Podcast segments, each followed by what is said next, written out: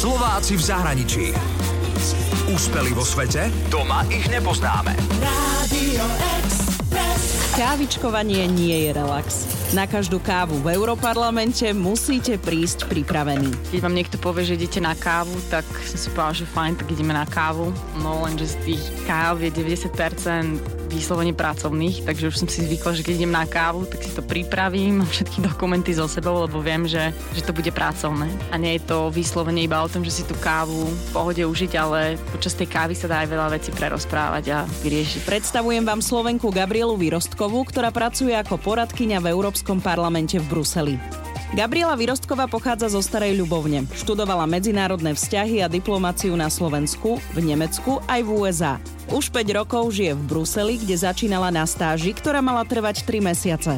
Ale predlžilo sa to. Po tých troch mesiacoch mi vlastne povedali, že sú spokojní s mojou prácou a či teda nechcem ostať ďalšie 3 mesiace. Tak som si povedala, že fajn, veľmi sa mi to páčilo a, a hlavne musím povedať, že to stážovanie nebolo absolútne žiadne zalievanie kávy, ako si množstvo ľudí myslí. Takže som ostala teda ešte ďalšie 3 mesiace a potom sa z toho vyvinula pracovná ponuka. Pracovná ponuka aká? Pracovná ponuka spočívala v tom, že sa zo stážistky zo mňa vlastne stala poradkyňa v tom istom výbore, to znamená výbore pre zahraničné vzťahy. Gabriela pracuje vo výbore pre zahraničné vzťahy a v podvýbore pre ľudské práva. Má na starosti región Strednej Ázie a pribudol jej už aj región Latinská Amerika. Zúčastňuje sa na pozorovacích volebných misiách, bola napríklad v Kenii, v Ghane, Mongolsku či v Kyrgyzstane. Pozorovacie misie považuje za najťažšie. Musíte vstávať pomaly o pol štvrtej, pretože špeciálne v afrických krajinách, akože voľby sa začínajú strašne skoro a pretože účasť je neuveriteľne vysoká, každý chce voliť, takže prídete na hlasovaciu stanicu o 5 ráno, kde už máte neuveriteľne dlhý rad ľudí, ktorí teda čakajú. A našou úlohou pozorovateľov je vlastne zistiť, či všetky podmienky sú splnené. To znamená, či sú tam hlasovacie lístky, či tam náhodou nie je zásah niektorých kandidátov. A potom na konci volieb vytvoria spoločnú správu, v ktorej zhodnotia, aká bola situácia a na základe toho sa vyvíja aj vzťah únie s danou krajinou.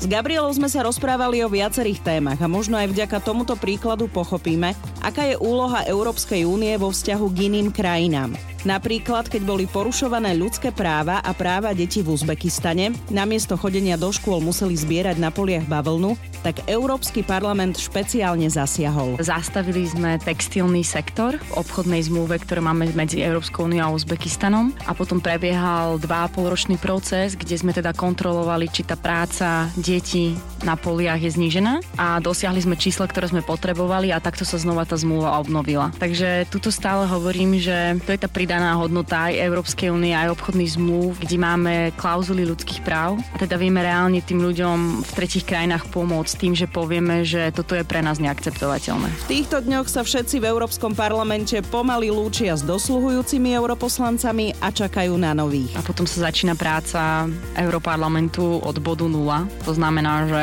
europoslanci sa budú musieť rozdeliť do jednotlivých výborov. To znamená, že my musíme počkať, akí europoslanci sa do výboru pre zahraničné vzťahy vzťahy dostanú. Vlastne táto práca reálne začne a celá legislatíva sa potom spustí v septembri. Koho sme si zvolili do Europarlamentu, my na Slovensku už vieme a tiež si počkáme. Úspeli vo svete? Doma ich nepoznáme. Slováci v zahraničí. Radio e.